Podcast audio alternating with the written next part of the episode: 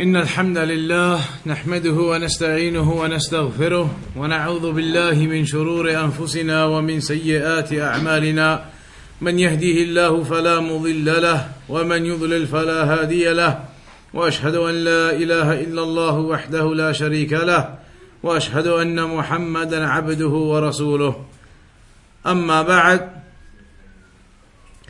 So continuing with the 40 hadith of Al-Imam Al-Nawawi rahimahullah ta'ala we're now in the hadith of Abu Tha'labah Al-Khushani جرثوم ابن ناشر رضي الله عنه عن رسول الله صلى الله عليه وسلم قال إن الله تعالى فرض فرائض فلا تضيعوها وحد حدودا فلا تعتدوها وحرم أشياء فلا تنتهكوها وسكت عن أشياء رحمة لكم غير نسيان فلا تبحثوا عنها. رواه الدار قطني وغيره. In this hadith it says from the hadith of Abu Tha'laba al-Khushani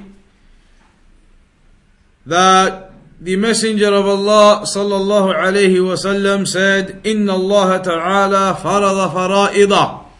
That Allah subhanahu wa ta'ala has obligated the obligations upon you. فَلَا تُضَيِّعُوهَا So do not become slack with them or abandon them or waste them. Allah has placed obligations upon you. So do not become slack or lose those obligations and waste those obligations and forget about those obligations. وَحَدَّ حُدُودًا And Allah has put down boundaries. فَلَا تَعْتَدُوهَا So do not transgress those boundaries.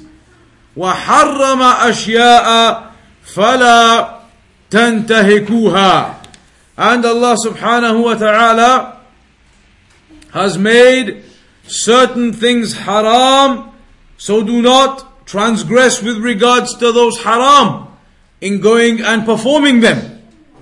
Allah has made certain things haram, so do not transgress and delve into that haram. وَسَكَتَ عَنْ أَشْيَاء رَحْمَةً لَكُمْ And there are certain things that Allah did not mention as a mercy upon you.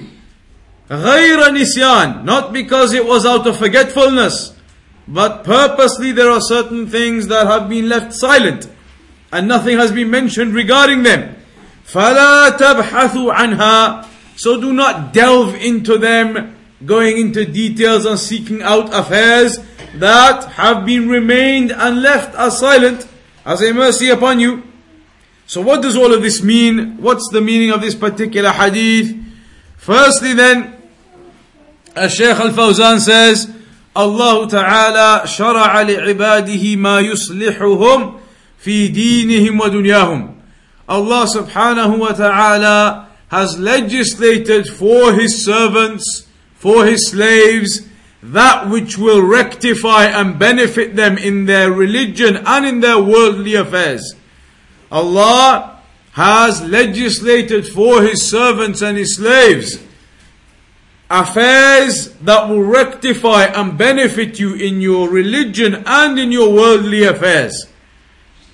So when the Prophet sallallahu alaihi wasallam said, "Inna Allah Taala farada fara'id," يعني أوجب واجبات, meaning that Allah has made obligatory upon you certain obligations, because the fard, that's what it's meant. The fard, i.e., the wajib, something which is obligatory upon you. Uh, and some of the scholars they mention that there could be a difference between the word fard and the word wajib, and they mention some differences, but generally speaking, then it is something that is obligatory upon you. Um, the Shaykh says, Ila, it is said, al-farda akadu min al-wajib. It is said by some scholars that the fard, the fard is more of an obligation than something that is wajib. Some scholars they say that the fard, something which is fard, is more of an obligation than something that is wajib. So some scholars give that difference in the meaning. Well, wajib And something that is wajib, what's the definition of something that is wajib? هو ما يثاب فاعله ويعاقب تاركه.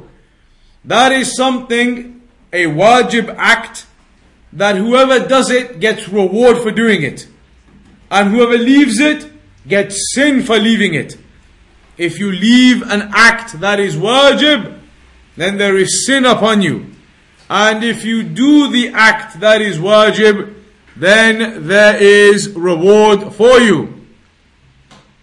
يعني, so the meaning of this would be therefore, أوجب واجبات وألزم بها من الطاعات. So Allah has made obligatory upon you obligations. And these are from the affairs that are upon you in terms of the worship. ibadat and the other different types of obediences and worship. Mithlu, for example, these obligations, what are they, what we're talking about? As-salawat al-khams.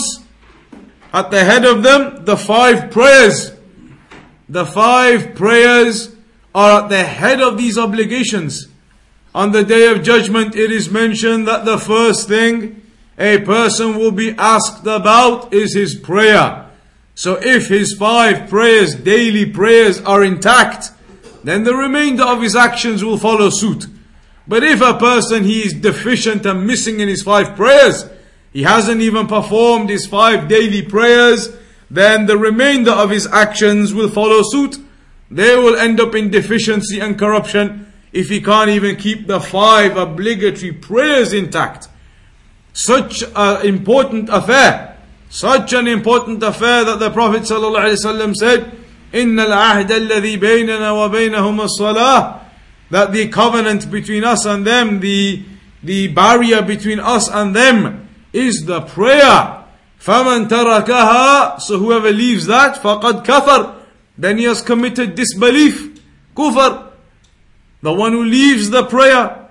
So the prayer is of extreme importance. The first thing that a person will be asked about. In the Quran it says that the prayer, it prevents from evil and lewd acts. You perform your prayers properly on time, five times a day, then it stops you and prevents you and aids you from keeping away from the haram and from the evil and the corruption. But for the one who doesn't even guard over his five prayers every day, then the door to that corruption and the whisperings of the shaitan are wide open. So the five prayers, the zakat, the fasting of Ramadan, the hajj, the righteousness to the parents, and other than that from the wajibat.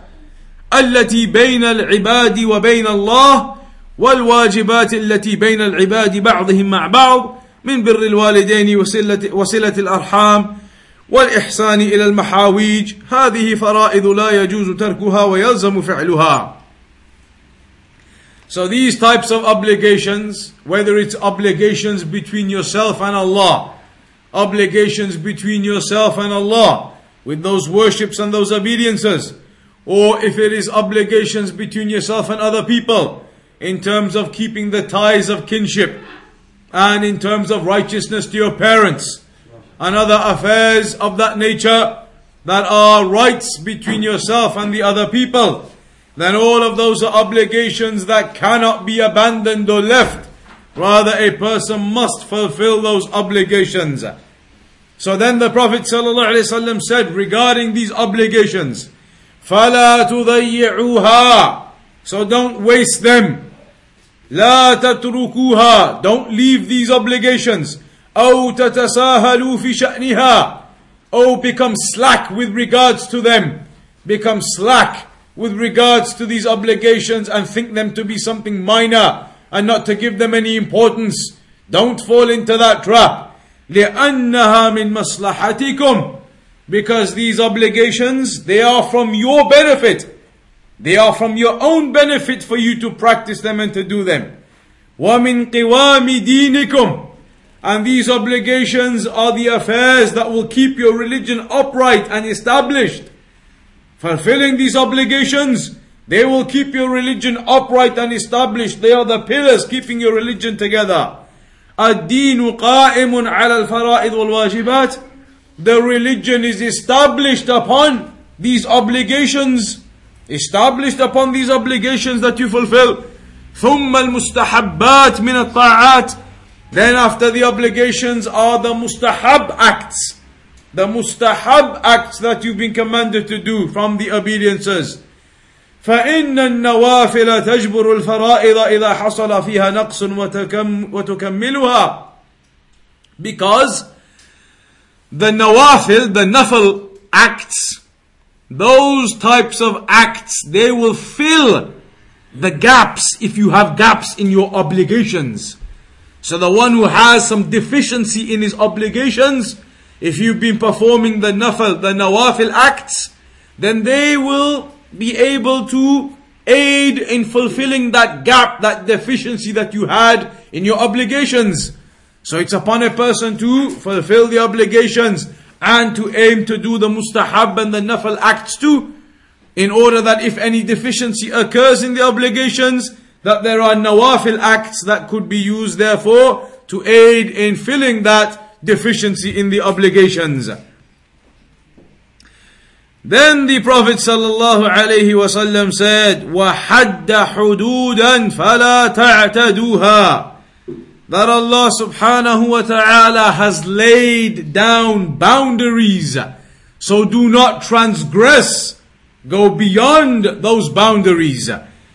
The had هو الشيء المانع والله وضع موانع للعباد لا يتجاوزونها من المباحات so Allah subhanahu wa ta'ala has placed down these boundaries, these prohibitions, that it is not permissible for the servants to transgress and to cross the line over those boundaries. تغنيهم عما حرم الله عليهم Allah subhanahu wa ta'ala has made many things halal and mubah that are permissible and allowable for you to do and they suffice you to have to go to the haram affairs. Fulfill and do what you require to do from the halal and from the mubah, things which are permissible and allowable, and that suffices you. There's no need for you to have to go and perform the haram. Rather, Allah has given you sufficiency in the halal. فالله أحل لعباده الطيبات So Allah subhanahu wa ta'ala has made the good things halal for His servants. الطيبات the good and lawful things Allah has made them halal upon His servants وحرم عليهم الخبائث and at the same time Allah has made the khaba'ith the evil disgusting corrupt affairs haram upon you those affairs that are evil and corrupt and disgusting and haram Allah has made them haram upon you they are haram Rather, the good and the righteous and the correct and the upright affairs, Allah has made them halal for you. فَهُنَاكَ halal. Therefore, you have things which are halal. وَهُنَاكَ haram. And you have things that are haram. هذه حدود الله سبحانه وتعالى. These are the boundaries of Allah. You have the boundaries of what is halal and then if you cross over, you end up into that which is haram. The boundaries of Allah in staying within what is halal and permissible and mubah, and not crossing over and transgressing into that which is haram and evil. So then the Shaykh says, the Shaykh al-Fawzan, فَالْمُبَاحُ لَا يُتَعَدَّى So those affairs that are permissible, halal, mubah, then they are not to be transgressed. You don't go outside of the mubah, outside of that which is allowable and permissible, into affairs which are then haram. Al mubah la yuta'adda. That which is allowable, then you don't transgress outside of that. قال تعالى Allah said in the Quran تلك حدود الله فلا تعتدوها They are the boundaries of Allah, so do not transgress them. Ayah in the Quran, Surah Al-Baqarah, 229. تلك حدود الله Those are the boundaries of Allah. فلا تعتدوها So do not overpass them and transgress them. وَالْحَرَامُ لَا يُقْرَبُ And the haram affairs, which are outside of those halal, outside of that which is permissible, those haram affairs, the Shaykh says, they are not to be gone anywhere near them. You do not go anywhere near the haram affairs. How do we know that? Mentioned in the Quran, Allah said in Surah Al-Baqarah, ayah number 187, تلك حدود الله فلا تقربوها Those are the boundaries of Allah, so do not go near them. I.e., that which is haram, then do not approach it to transgress over the boundaries. They are the boundaries of Allah, so do not go near them. Stay within the halal and the permissible. هذا موقف المسلم من الحلال والحرام. This is the stance of a Muslim. This is the position of a Muslim with regards to the halal and the haram. أنه يأخذ الحلال الطيب ويكتفي به. That a person, a Muslim, he takes the halal and he suffices himself with that. Stays within the halal. He takes that which is halal and takes sufficiency from that. Stays within that which is halal. ويترك الحرام وما يؤدي إليه من الوسائل and he leaves the haram and whatever may be a means leading on to that haram. Not only does he leave the haram, but he leaves any means or pathways that could lead him to the haram, he stops that too. Stops any pathways or any activities that could lead him to the haram. So he doesn't even approach or go anywhere near the haram any activity which is taking him down the road towards haram, he stops that activity to even stop from the beginning going towards the haram. This is what's mentioned regarding the position of a believer. Why is it like that? Why even those activities and those pathways that could lead you to haram and they are taking you in that direction, then you stop them even, even though those actual activities may not be haram. Those actual activities may not be haram but they are leading you into a direction of eventually falling into something haram, then even those activities you stop doing them. Why? Because Allah said in the Quran, تِلْكَ حُدُودُ اللَّهِ فَلَا تَقْرَبُوهَا They are the boundaries of Allah, so do not go near them. So if you're doing some activity, engaging in something, which may be permissible in of itself, but it's leading you step by step to something haram, then you stop doing this activity to not even end up going anywhere near the haram. فلا تقربوها يعني لا تعملوا الوسائل المقربة لها احتياطا. So do not go anywhere near the boundaries of Allah, i.e., do not even do the things that will cause you to end up going down the road to something that is haram as a precaution. As a precaution, you stay away from any activities that are leading you down the road to something haram eventually. So stop those activities in the first place from the beginning as a precaution, rather than continuing upon them and eventually ending up in the haram. فالمسلم يقف عند حدود الله So the Muslim he stops at the boundaries of Allah. لا يتجاوزها He does not transgress them. He doesn't cross those boundaries and go beyond them. فيأخذ الحلال والمباح ويترك الحرام. So the believer, the Muslim, he takes the halal and the permissible and he leaves the haram.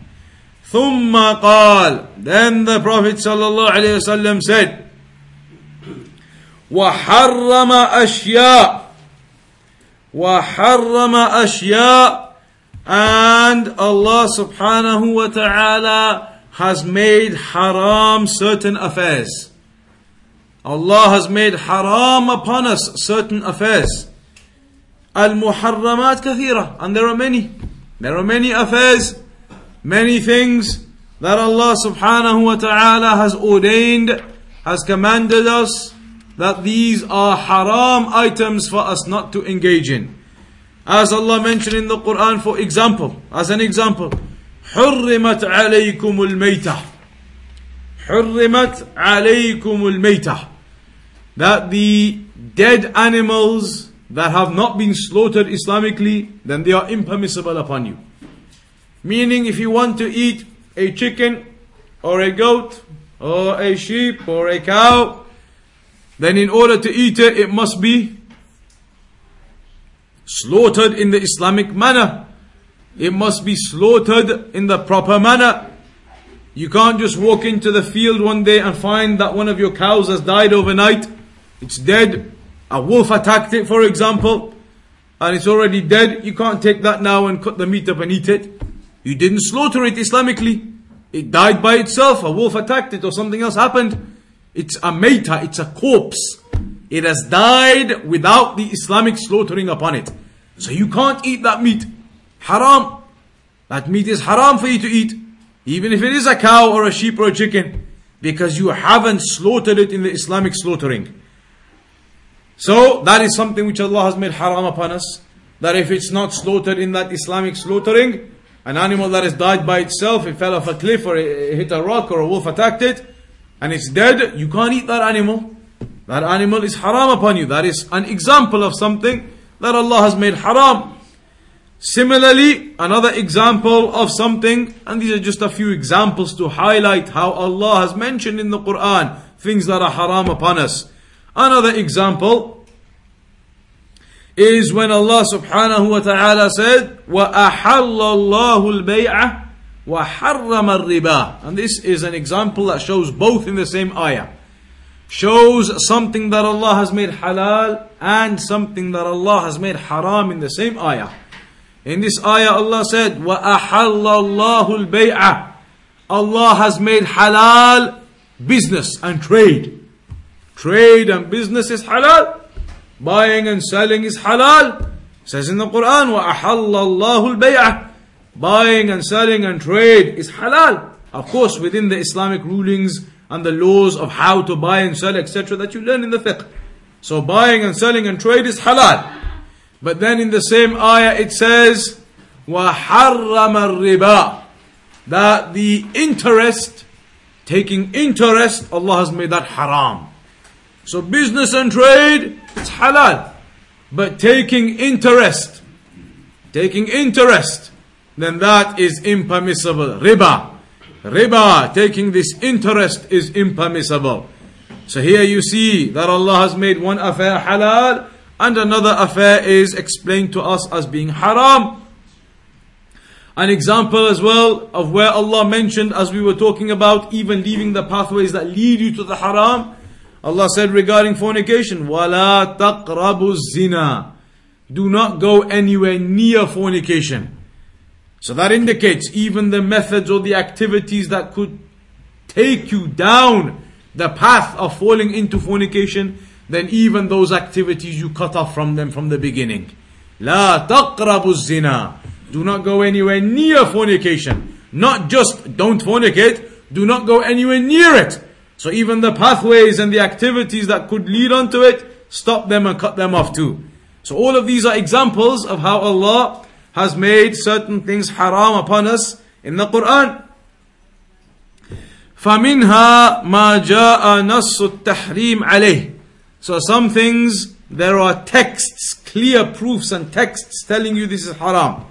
وَمِنْهَا مَا نَهَى اللَّهُ عَنْهُ And there are certain things where it doesn't say that it's haram, but the wording, the phrase is that such and such is prohibited that Allah and His Messenger prohibit you from something. That indicates that it's obviously haram.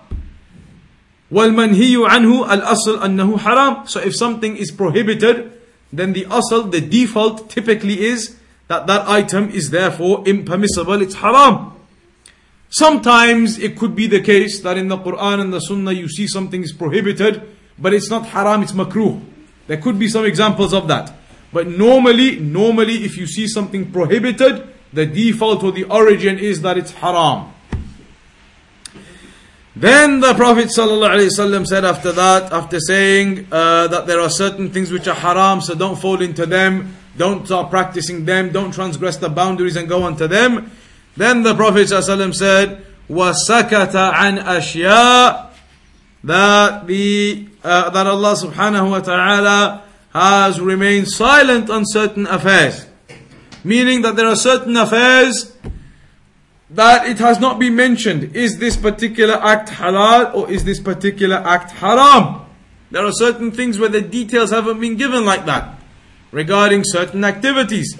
لا تسألوا عنها. The Prophet ﷺ says here, don't go into details and delve into those things asking about them.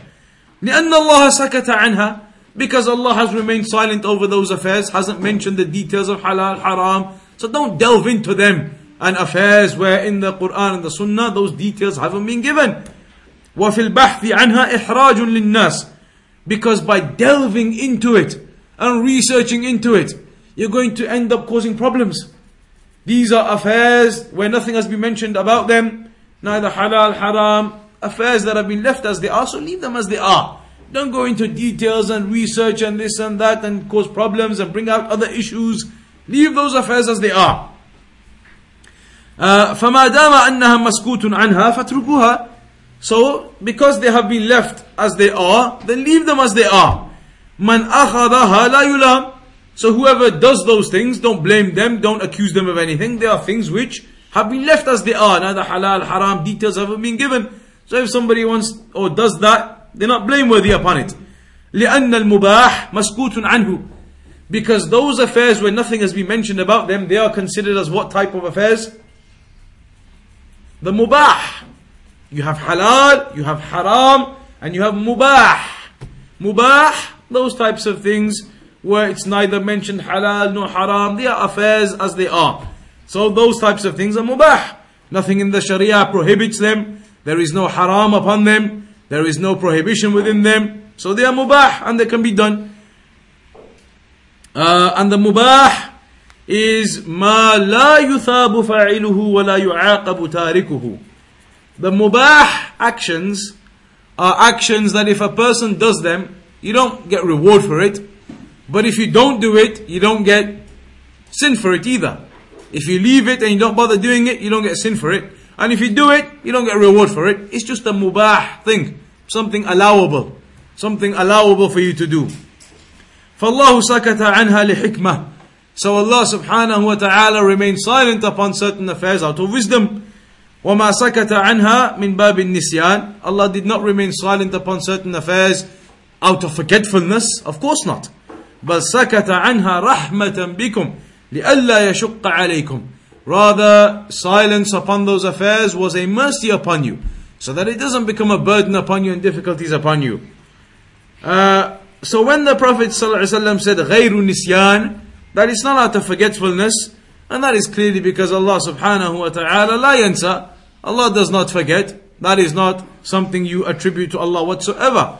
لأن النسيان نقص because forgetfulness is a deficiency and Allah is free of any type of deficiency.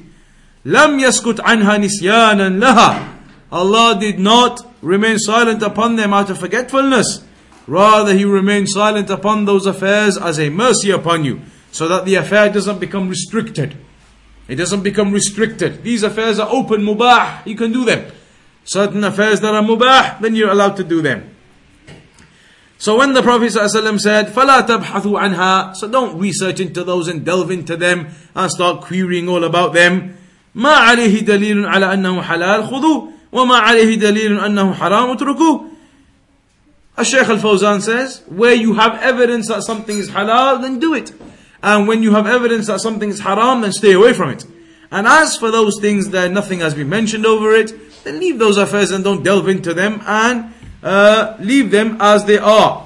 لأنه لو كان له حكم لبينه الله سبحانه وتعالى because if there was going to be a particular ruling upon them then it would have been mentioned هذه ضوابط يسير عليها المسلم في دينه these are the criteria that a Muslim treads upon in his religion وفي حياته and in his life وفي تعامله and in his dealings with the people uh, وفي سلوكه and in his mannerisms and behaviors يفعل الواجبات he does the obligations ويترك المحرمات and he stays away from the prohibitions ويلتزم بحدود الله فلا يتعداها So he remains within the boundaries of Allah and does not transgress. ولا يسأل عما لا يحتاج إليه and he doesn't ask about things that he doesn't need to know about. ولا يحتاج إليه الناس and neither do the people need to know about that. قال تعالى يا أيها الذين آمنوا لا تسألوا عن أشياء إن تبد لكم تسؤكم Allah said, Oh, you who believe, then do not ask about affairs. If they become apparent to you, they would harm you, or it will be something uh, uh, unfavorable to you.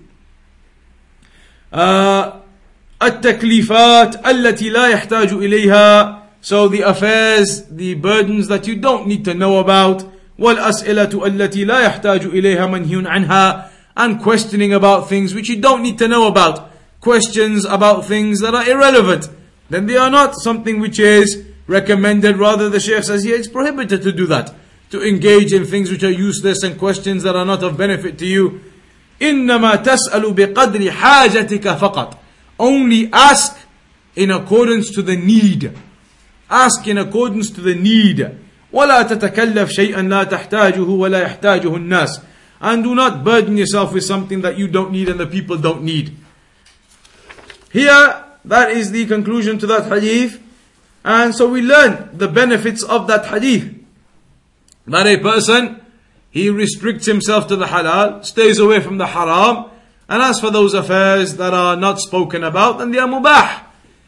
The person, however, must fear Allah subhanahu wa ta'ala and not use something like this out of context. So he comes across something and he doesn't know the ruling about it. So he says to himself, Well, I don't know any ruling which says this is haram, so I'll do it. That isn't what's intended here. You need to have knowledge about your religion. You need to know what's halal and what's haram. You can't just come along to anything and say, Well, I don't know of anything, I've never heard this is haram, so I'll just do it. That isn't the way. Rather, the affairs are halal and they are haram, and you educate yourself and you gain knowledge regarding what is halal and what is haram about the religion of Allah. Then, after that, the affairs that are genuinely mubah, then you can do those affairs. As for somebody coming along and saying, I'm not going to seek any knowledge, I'm not going to find out what is halal and what is haram, and anything that comes along, I don't know any better, so I'll just consider it to be mubah.